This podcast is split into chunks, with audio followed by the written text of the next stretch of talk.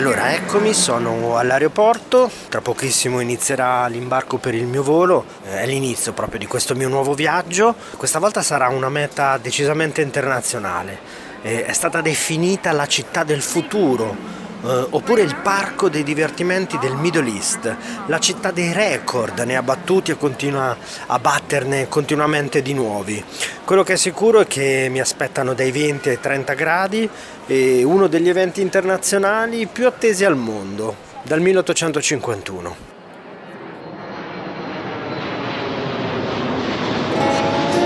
Dove sto andando? Come sempre basta avere un po' di pazienza e seguirmi fino a dopo la sigla.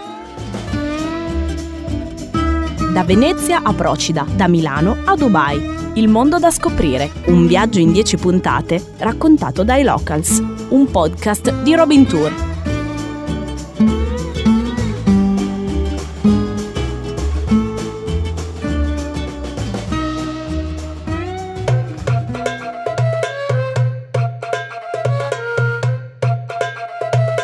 Finalmente sono a Dubai, la capitale dell'omonimo Emirato, una città di 3 milioni di abitanti che si trova nel Golfo Persico, a sud della penisola arabica. Qui accanto ci sono l'Arabia Saudita e l'Oman, nell'altra sponda del Golfo l'Iran. È una delle città con il più rapido sviluppo urbanistico del pianeta e una manifesta volontà di farlo vedere a tutto il resto del mondo, come scoprirò presto in questo viaggio. Il mio primo incontro però decido di farlo nella città vecchia, il Dubai Creek, un luogo che racconta la Dubai del passato e che fotografa la storia delle tribù beduine e della vecchia economia basata sul commercio di perle e sulla pesca, un'insenatura di mare che entra nel deserto, qui accanto il coloratissimo souk dei tessuti. Ad aspettarmi c'è Elisabetta Norzi, corrispondente degli Emirati per la TV di San Marino e per la TV svizzera. Dubai è una città sicuramente da vedere almeno una volta nella vita perché è un esperimento urbano riuscito. Dico esperimento perché comunque è una città nata eh, dalla sabbia, dal niente, quindi costruita e pensata, però è un esempio incredibile di convivenza pacifica e eh, stimolante, costruttiva di persone che arrivano da tutto il mondo, di religioni diverse, di culture diverse. Per questo, secondo me, una volta nella vita va vista. La cosa più interessante di Dubai sono le sue contraddizioni, perché è sempre sospesa tra passato e tra tradizioni che a noi possono anche sembrare stranissime e futuro quindi futuro, innovazione, grattacieli come il Burj Khalifa, che è il grattacielo più alto del mondo.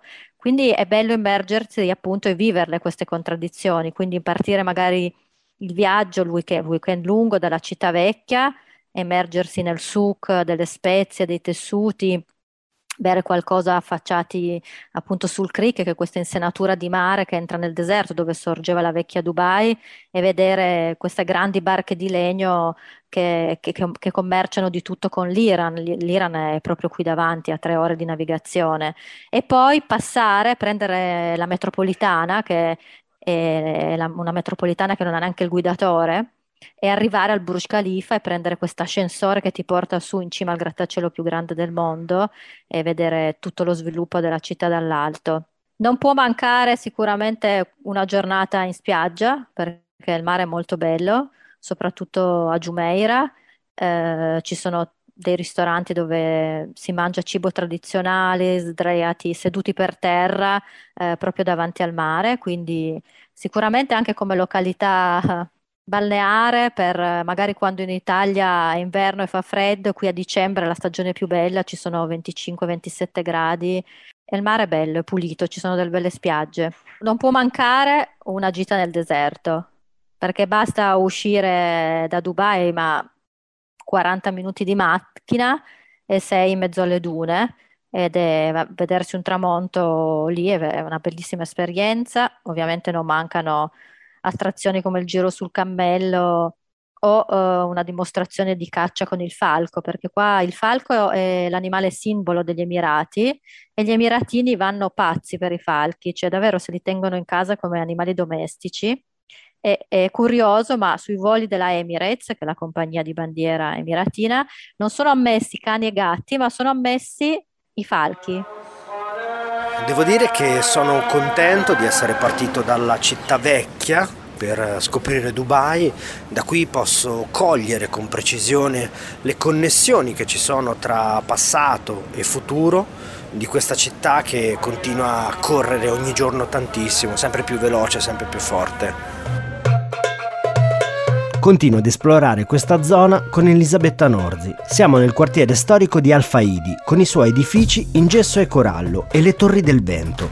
In queste zone ci sono i musei più importanti della città, la XVA Art Gallery, dedicata all'arte araba contemporanea, o il celeberrimo Dubai Museum, ospitato all'interno del forte di Al-Faidi, che risale al 1781 ed è ufficialmente l'edificio più antico della città.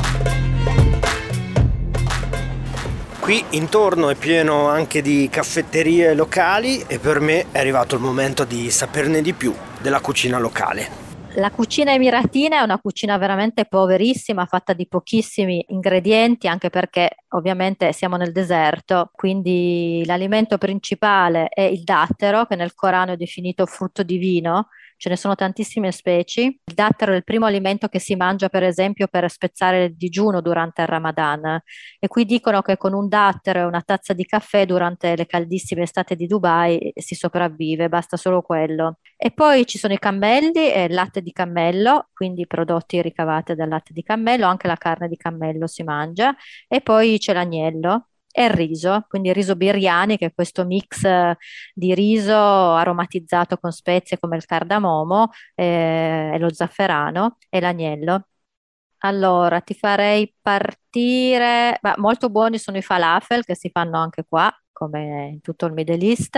Ti farei assolutamente assaggiare un riso biryani Pesce, c'è tantissimo pesce, quindi una grigliata di pesce, qua ci sono anche dei pesci diversi da quelli a cui siamo abituati noi, però sicuramente gamberi, gamberoni alla griglia. E la bevanda nazionale è, è questo, il lemon mint, è una, è una specie di frullato fatto con la menta e il limone, che è molto rinfrescante e uno si riprende da, dal caldo. Un caldo tutto sommato piacevole, considerando anche le temperature che ci sono in Italia. Sarà bello concludere così questa giornata.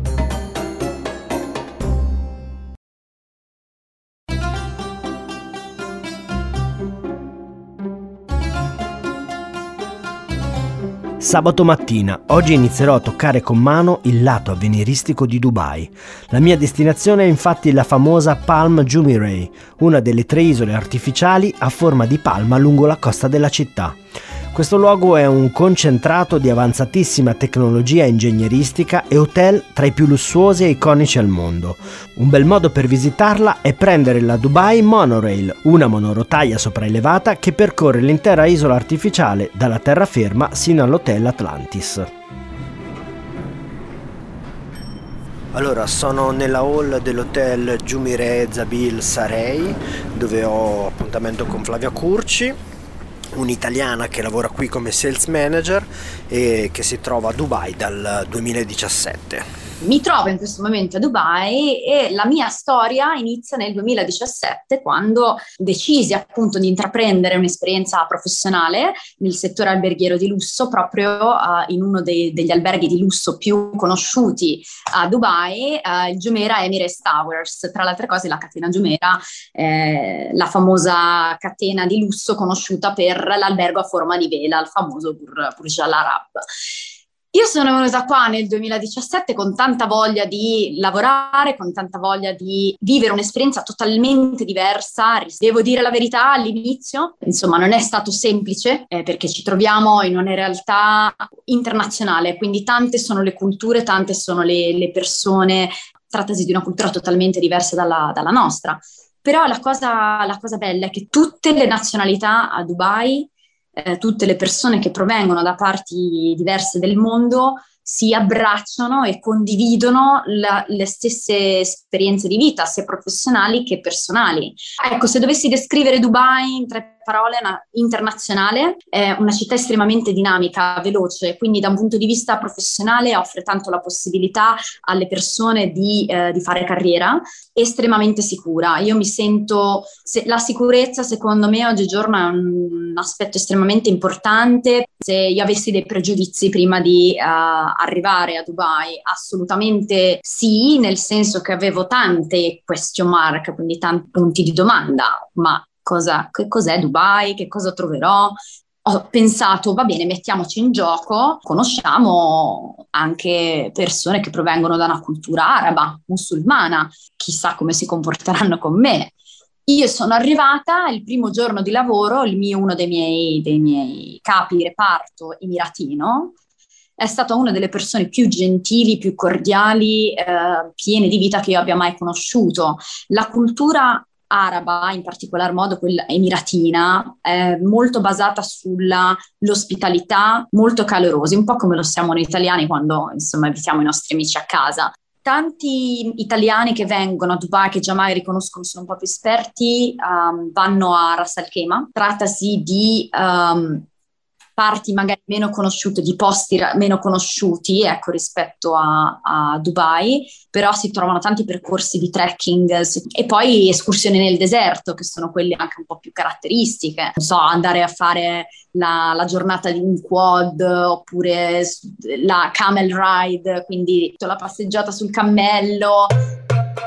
Mi tengo la passeggiata sul cammello per uno dei prossimi giorni e nel frattempo mi dirigo verso un altro luogo iconico della città, l'isola di Blue Waters, dove ha da poco inaugurato Line Dubai, l'occhio di Dubai, una ruota panoramica gigantesca alta 250 metri in grado di trasportare fino a 1750 passeggeri per volta in una delle sue 48 capsule.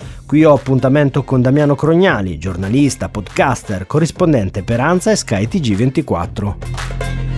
Massimiliano, noi in questo momento ci troviamo a In Dubai, che questa ruota panoramica, è la più grande ruota panoramica del mondo, ma è anche la più alta. Io bazzico il Medio Oriente ormai da un bel po' di anni, la prima volta sono venuto in Siria dieci anni fa e poi insomma ho visitato tanti altri paesi, ho abitato in Kuwait. Quando pensi al Medio Oriente pensi a Dubai pensi a questa città soprattutto per monumenti come questo. A in Dubai è la ruota panoramica più grande, più alta del mondo. Mi, mi, mi, emoziona vederla oggi che ci si può salire sopra, ci si può vivere un'esperienza che è quello che ti trasmette Dubai. Dubai è da una parte la città dei record, però è soprattutto la città dove trovi dei monumenti moderni. L'ultima cosa che è stata costruita, l'ultima area, l'ultimo distretto è quello di Expo. Vivere a Marina, che è, insomma, è famosa perché è la zona dove vivono gli occidentali, qua vicino ci sta la free zone più grande di tutto il Medio Oriente, dove un italiano come te può crearsi la propria attività senza dover trovare un partner arabo. E Marina che è, è, tutto tranne che una città araba in realtà, così come in realtà tutta Dubai, una città che è stata costruita eh, dal, sul deserto, ma la stessa Dubai vecchia, Deira, che si trova dalla parte opposta rispetto a dove ci troviamo ora, che noi siamo a Marina, è stata valorizzata solo nell'ultimo periodo. Hanno valorizzato il loro passato. Cioè Dubai è una città del futuro e dove adesso ti vorrei portare, cioè che Expo, da qui Marina, Marina è il luogo migliore dove soggiornare per poi insomma visitare l'Expo, 20 minuti di metro, arriviamo in un posto dove tempo fa c'erano solamente gli alberi di gaff, che sono questi alberi che nascono in mezzo al deserto e ora ci hanno costruito una vera e propria città. Con Damiano Crognali ci godiamo questa splendida vista a 360 gradi sulla città la giornata volge quasi al termine, i colori del cielo attorno allo skyline della città lasciano davvero senza parole. Nonostante stiamo viaggiando sopra 9000 tonnellate di acciaio, la sensazione che si respira è quella di estrema leggerezza.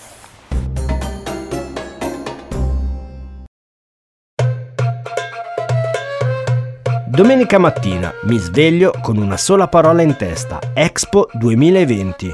Ho appuntamento con Damiano Crognali direttamente nel suo ufficio dentro Expo. Sarà lui a farmi rompere il ghiaccio con il primo grandissimo evento di dimensioni planetarie post pandemia, il primo Expo in Medio Oriente. In questo momento visitare Dubai significa andare anche ad Expo. Expo è davvero un posto meraviglioso. Noi in questo momento, noi siamo nel mio ufficio in, in Expo e quello che vediamo è Al Waltz, che è questa cupola gigante al centro di Expo e unisce i tre distretti di Expo. Questa è un'area enorme, cioè è veramente una città. Tra l'altro una cupola gigante costruita da un'azienda ingegneristica italiana, questa cupola è una sorta di cinema, cioè trasmettono su queste pareti dei film, dei video, delle emozioni. Ecco, tutte queste zone qui sono prive di aria condizionata, provano a sfruttare, poi tra l'altro siccome qua fa molto caldo, prima che ci fosse l'aria condizionata, questa parte del mondo era specializzata nel nelle torri del vento, nella circolazione dell'aria per un po' respirare. Quindi tutta la costruzione, che se la sono un po' dimenticata poi tutta questa roba qui una volta che hanno scoperto il petrolio, adesso invece la stanno un po' valorizzando attraverso il design, la costruzione e l'architettura. E qui c'è il meglio dell'architettura mondiale, da qui insomma si, si dipanano tre distretti, uno è sosteni- la sostenibilità, l'altro l'opportunità e l'altro la mobilità, e in, ogni, in ognuna di queste zone qui ci sono, delle, de, de, de, ci sono delle cose da vedere, delle cose da fare, ci sono spettacoli spettacoli, eh, ci sono video che vengono trasmessi a parete. Quando entri in uno di questi padiglioni ti immergi nella cultura di uno di questi paesi. E non ci sono solo i paesi, ma ci sono anche delle, delle emozioni, dei valori. Ad esempio c'è il padiglione delle donne, e quindi tu entri e scopri il ruolo che le donne danno alla società. Ecco, quello che percepisci qui, al di là di un sacco di cose belle, percepisci la cooperazione. La cooperazione la percepisci ovunque anche tra paesi che si sono sempre odiati o tra i quali non, non, scorre buon sangue. Cioè tu entri qua, io la mattina vengo qui intorno alle 8, alle 9, così faccio anche un po' di sport, perché qui tra le altre cose è, un, è veramente una vera e propria città a portata, mentre Dubai è molto grande, qua hai tutto a portata di mano, hai anche il padiglione dello sport dove tu puoi andare e fare insomma attività sportive, pagando il biglietto d'ingresso di Expo alla fine. Uno dei percorsi più belli però è proprio quello che parla di un altro lato dell'economia, che è quello, l'economia delle buone azioni. Ci sono tanti padiglioni nazionali e poi ci sta in un incrocio questo padiglione dedicato a The Good Place Pavilion. Io l'ho chiamato il padiglione del buono, del posto buono, però in realtà è un padiglione dedicato alle economie positive e quindi ci stanno quelle economie tipo del crowdfunding che ti permettono di raccogliere soldi per delle buone azioni, cioè ci sta questa installazione che mi piace molto, è pieno di belle parole, pieno di belle scritte, tu clicchi su una parola, questa parola fa partire un raggio che arriva fino al soffitto e poi illumina tutta una serie di altre luci e ti trasmette questa roba qua, che se tu parti da un valore, da un obiettivo, da un concetto, da qualcosa, in realtà illumini tutte le altre persone. E poi ci stanno tutta una serie di business business eh, che non sono legati al profitto, ma sono legati al fare del bene.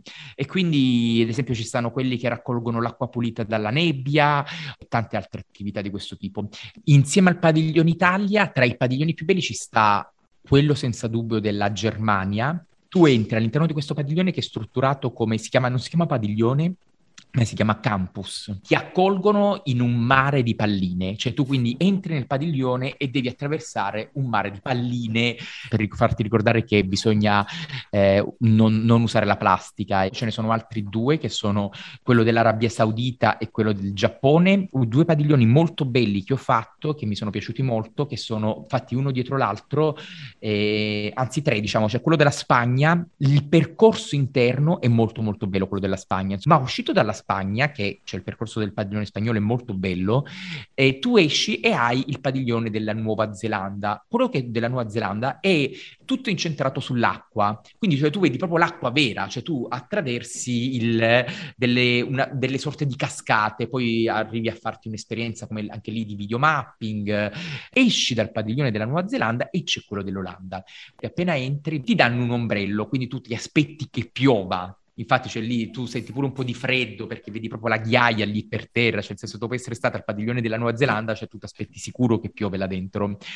E invece insomma ti fanno vedere uno spettacolo e non piove. E poi ti accompagnano dentro una sala e in questa sala tu vivi l'esperienza di videomapping più bella di tutta Expo.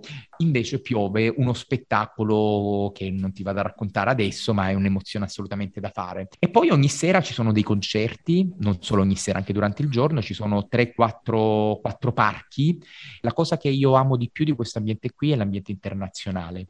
Mi sono ritrovato poco prima a fare la festa di compleanno di una giornalista libanese con persone, eravamo in 10, eravamo, venivamo da nove paesi diversi. 10 persone, 9 paesi diversi. E ogni volta che esco incontro persone di qualsiasi altra parte del mondo che viene qua per divertimento, ma anche per, uh, perché qua sente che può, insomma, uh, far germogliare la propria idea imprenditoriale.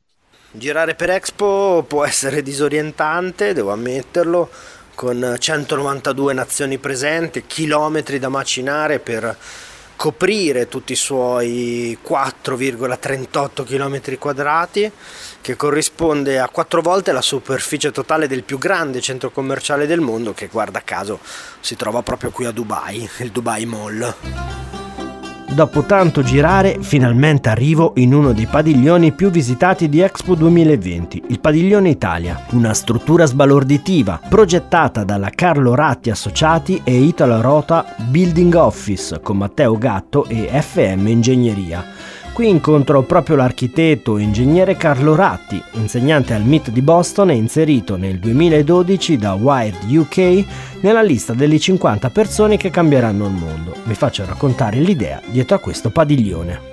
Il padiglione Italia a Dubai è nato da un concorso internazionale di progettazione che abbiamo vinto tre anni fa, insieme a Italo Rota, Matteo Gatto ed FM Ingegneria. Ecco, una delle cose che mi ha sempre dato fastidio delle esposizioni universali, delle Olimpiadi, degli eventi temporanei che si costruisce moltissimo, ma spesso, dopo pochi mesi o addirittura dopo poche settimane, molto di quello che è stato costruito finisce in discarica.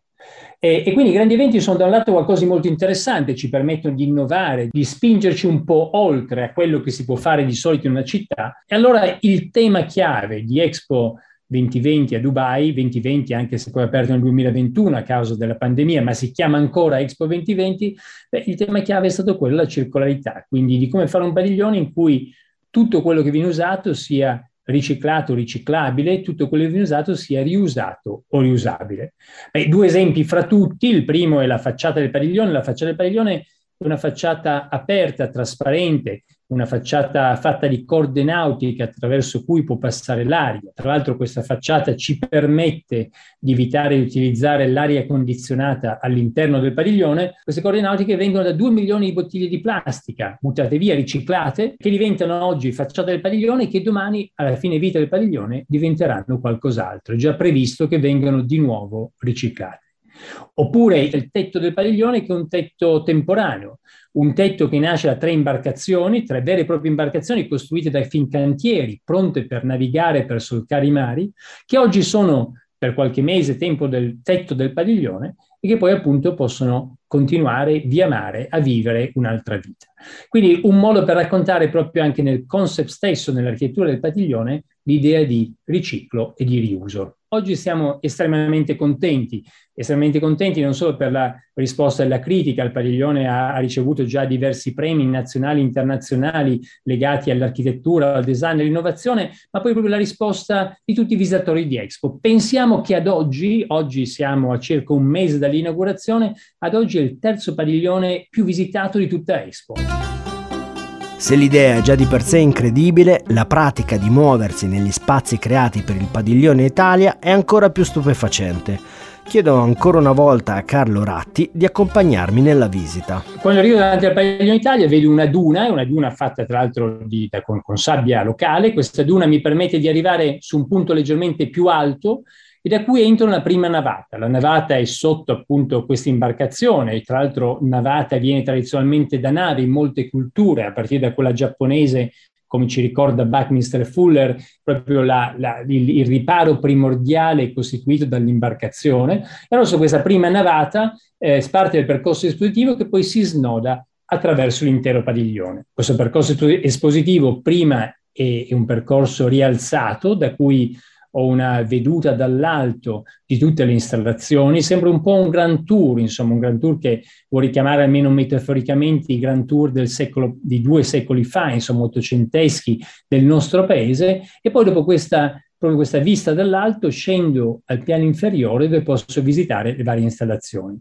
Ce ne sono di vario tipo, sono state curate da Davide Rampello. Ecco, una che mette insieme passato e futuro, per esempio, è il David. Si è parlato molto del David all'interno del padiglione, il David perché è una coppia fatta con scansione tridimensionale del, del David Michelangelo eh, e questa scansione tridimensionale poi è stata la base per una stampa tridimensionale, quindi quello che vedete è una stampa 1 a 1 del David rifatta, ma utilizzando appunto gli strumenti della scansione e del digitale. E questo è un po' un modo per toccare un tema che è presente in, tutto il padiglione, che è un padiglione che racconta non solo l'Italia, la grandezza dell'Italia del passato, che comunque che tutti conosciamo, che è importante, c'è, ma anche l'Italia di oggi e di domani, l'Italia che sperimenta, che innova, l'Italia di tante grandi industrie. Ecco, molte grandi industrie che raccontano l'Italia di oggi e di domani, l'Italia che fa ricerca e innovazione. Bene, il mio racconto di Dubai finisce qui. Avrò bisogno di tempo e quiete per rimettere in ordine tutti gli stimoli e le fascinazioni che mi porto a casa da questo viaggio. Un'idea potrebbe essere quella di staccare con un viaggio di segno opposto, magari in una piccola ma ricca regione del sud Italia. Quale? Lo scoprirete nel prossimo podcast. Un saluto da Massimiliano Colletti. Buon viaggio!